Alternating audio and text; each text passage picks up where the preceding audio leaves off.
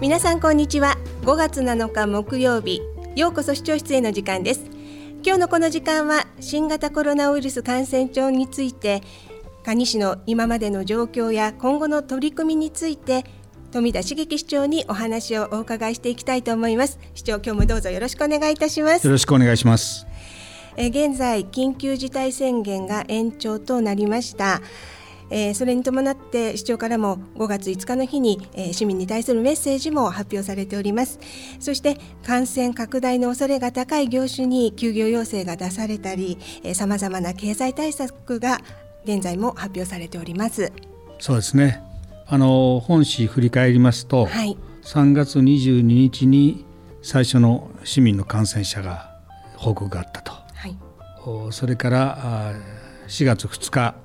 まで合計で14名の市民の方が感染されたと。そのうち2名が残念ながらお亡くなりになったということで、心からお悔やみを申し上げたいと思います。あとの12人の方は今までに全員の方が退院されたと。い。うことで、あの少しほっとしておりますけれども4月3日以降1か月以上にわたって本市では、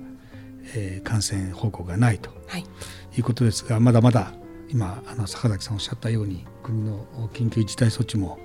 今月末まで延長ということで、はい、まあ、5月中旬には様子を見て何らかの変更があるかもしれませんけども、えー、決して気を抜ける状況ではないということで引き続き市民の皆さんのご協力をお願いしているところなんですね。はい、その中であの市としても国のさまざまな支援経済対策を見た上で、まあ、主として、えー、それに、えー、追加すべき項目等を含めて総合支援対策という形で、えー、4月の30日に臨時議会を開催して補正予算を編成しました。はいえー、補正予算の総額が109億4400万ということで非常に膨大になってますけども、はい、まあこれはあの市民1人当たりに10万円の寄付あの寄付を行うという特別定額給付金事業まあ、これ国の事業なんですけども、まあ、これ等が非常に大きいということですが国や県の事業を除くと市の財源ですね市が負担する財源が4億6150万と非常に大きな額に上っております。はい、えまずはどういった対策がありますか？はい、あのまあ総合支援対策ということで、はい、先ほども言いましたようにあの国県の対策を見た上でその中でも特にあの困難な状況、まあ、市民の皆さん全員が非常に困難な状況ですしそういう中でも特に一層困難な思いをして苦労されている方に支援を少しでも支援をさせていただくという観点で4つの柱を作っております。一つが雇用の維持と事業の継続のための支援。二つ目が生活に困っている世帯や個人に対する支援。三つ目が子育て世代。そして子どもたちへの支援。四つ目が感染拡大防止策の徹底と今後の今後への備えという4つの柱で対策を打ち出しました。はい。それでは一つずつ詳しくお聞きしていきたいと思います。えまず第一の雇用の維持と事業の継続のための支援について教えていただけますか？はい、あのこれも大変多く事業がありますけれども、はい、まずあの市としての市が単独で市の財源を使って行う事業から申し上げますと、新型コロナウイルス感染症拡大防止協力金負担事業。これはあの県が主体となってやっておりますけれども、はい、あの県の休業要請に協力した施設等に対して県が50万円協力金を支給するということですが実はその3分の1を市が負担するとい。うことで、この事業総事業費としては市の部分3分の1に当たる部分の総事業費としては1億7000万円、はい、これは全額市の負担ということになります。はい、そしてその次が事業者の方が資金を借りれるときに信用保証料というのを支払うわけですが、はい、これを市が補給するという事業ですね。それからカニ飯応援プロジェクトというまああの名前になってるんですけど、ええ、あのお店がテイクアウトですね、はい、あの今お店で食べていただくことできないのでテイクアウトをするということでテイクアウトの商品を買われた方を対象に支援すると。これはあの、えー、事業を実施するのはカニ商工会議所で、はい、あのまあ持ち屋は持ち屋ということで 詳しいところがやると。そしてその資金を市が提供すると、はい、いうことでえー、1200万円の予算を提供して商工会議所が実施して、まあ、お店ですね、はい、参加されるお店が、えー、テイクアウトを買われた方に、えー、補助券を出して、えー、それを集めると K マネーに変わるという事業をやっていただくということですね。はい、それからあの小規模事業者さんが雇用調整助成金あるいは持続化補助金、えー、こういう申請手続きするの結構難しいんですね、はい、ですからそういうのをどっかに委託する場合にその費用を助成したいとい。うことで、はい、これも全額市の財源で、えー、応援させていただくということにしています。はい、それからあの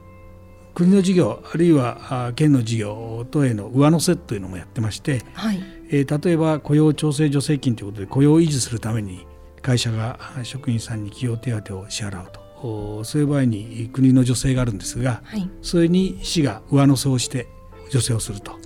い。うことで、はい、えー、市の持ち立ち分が、えー、2880万円という予算があります。それから、えー、持続化補助金の上乗せ補助ということでテイクアウト販売などの転換や小規模事業者の皆さんが販路拡大等をするために積極的な投資をされた場合に、えー、国県の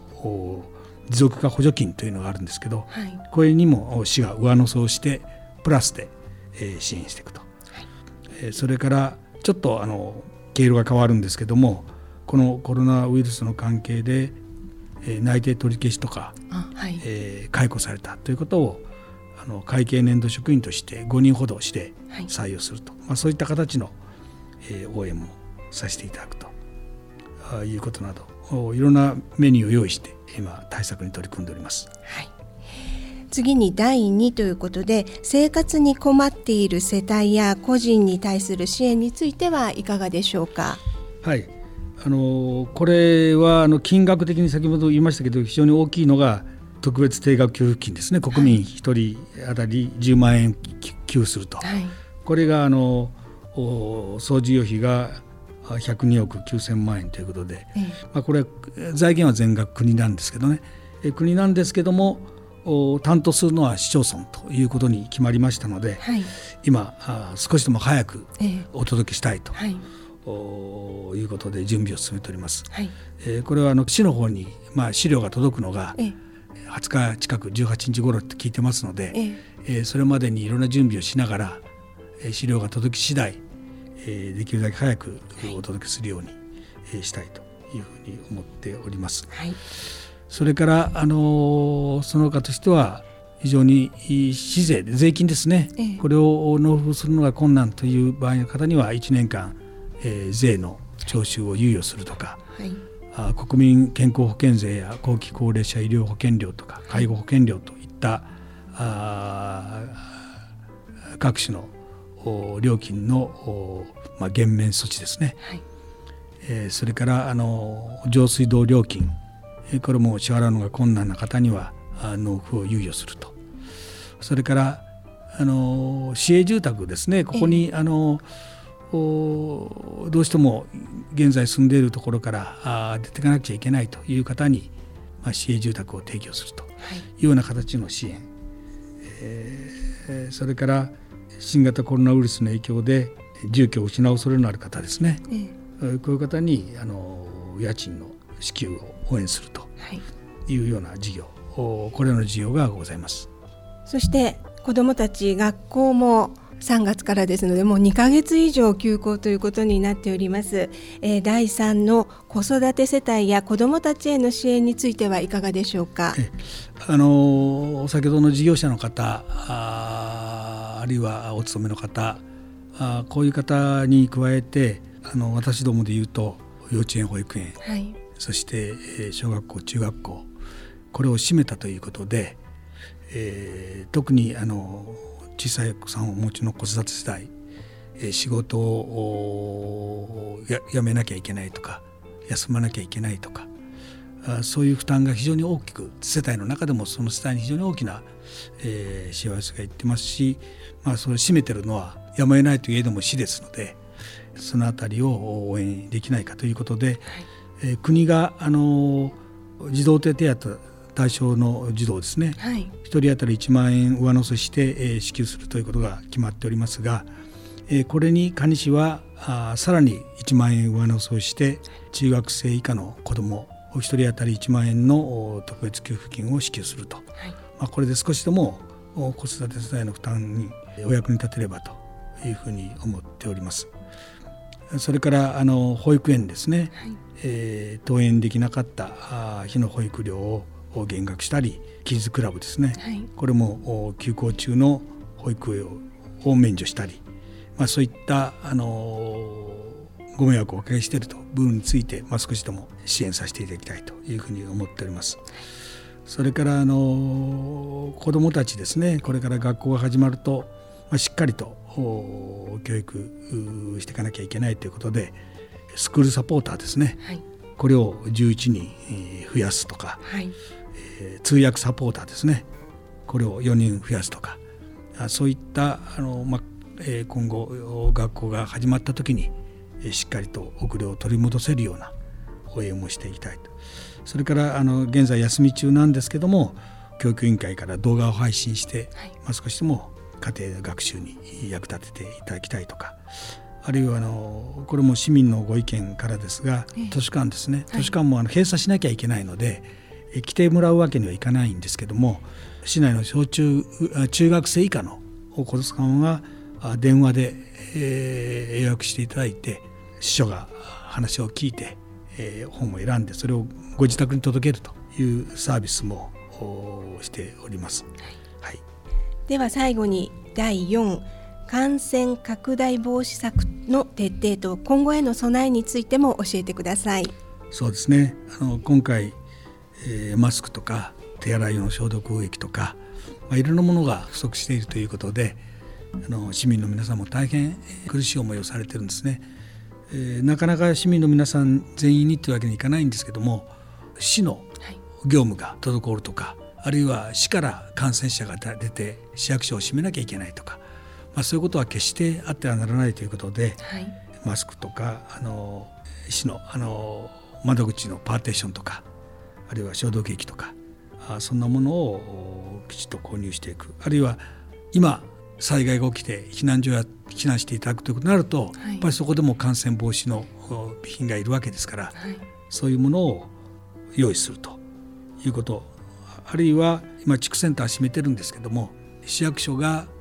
密にならないように、はい、あるいは市役所で先ほど言いました感染が起きたという時に、えー、市役所を閉じても事業ができるように、はい、えー、ネット環境ですね、えー、これを地区センターなどに整備をして、え、日頃も分散して仕事ができるあるいはいざという時に備えると、ま、いうようなあの取り組みを感染防止対策ということで行っていきたいというふうに思っております。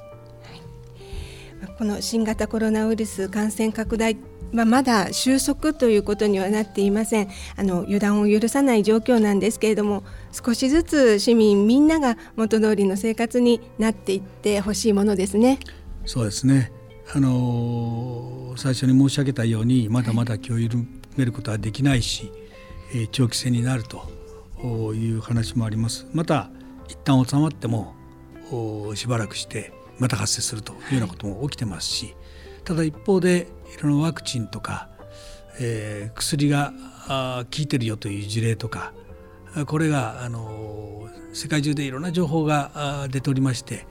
日本でもそういった取り組みが急ピッチで進められているというそういう光が見えるような事業もあります。5月31日まで緊急事態措置というのはとりあえずあるんですが、え、中旬にまた大きな変化があるかもしれません。まあ、とにかく今は引き続き不要不急の外出を控える等の取り組みに続けていただくと自分や家族はもちろんですけども自分たちの周りの方大切な人たちのために今が頑張り時ということでしっかりと気を緩めることなく感染防止対策に一緒になって、はい、努めていきたいと思います。よろしくお願いします。そうですね、えー、改めまして医療従事者の皆さんそれから医療関係者の皆さん私たちの生活を守ってくださる方々支えてくださっている方々本当にありがとうございます。感謝いたしております。私たちはだから今できること自分たちのできることを最大限にしていきたいと思っております。ようこそ視聴室へ。今回は新型コロナウイルス感染症について今までの状況今後の市の取り組みについて富田茂樹市長にお話をお伺いしました。市長どうもありがとうございました。ありがとうございました。担当は坂崎ひかりでした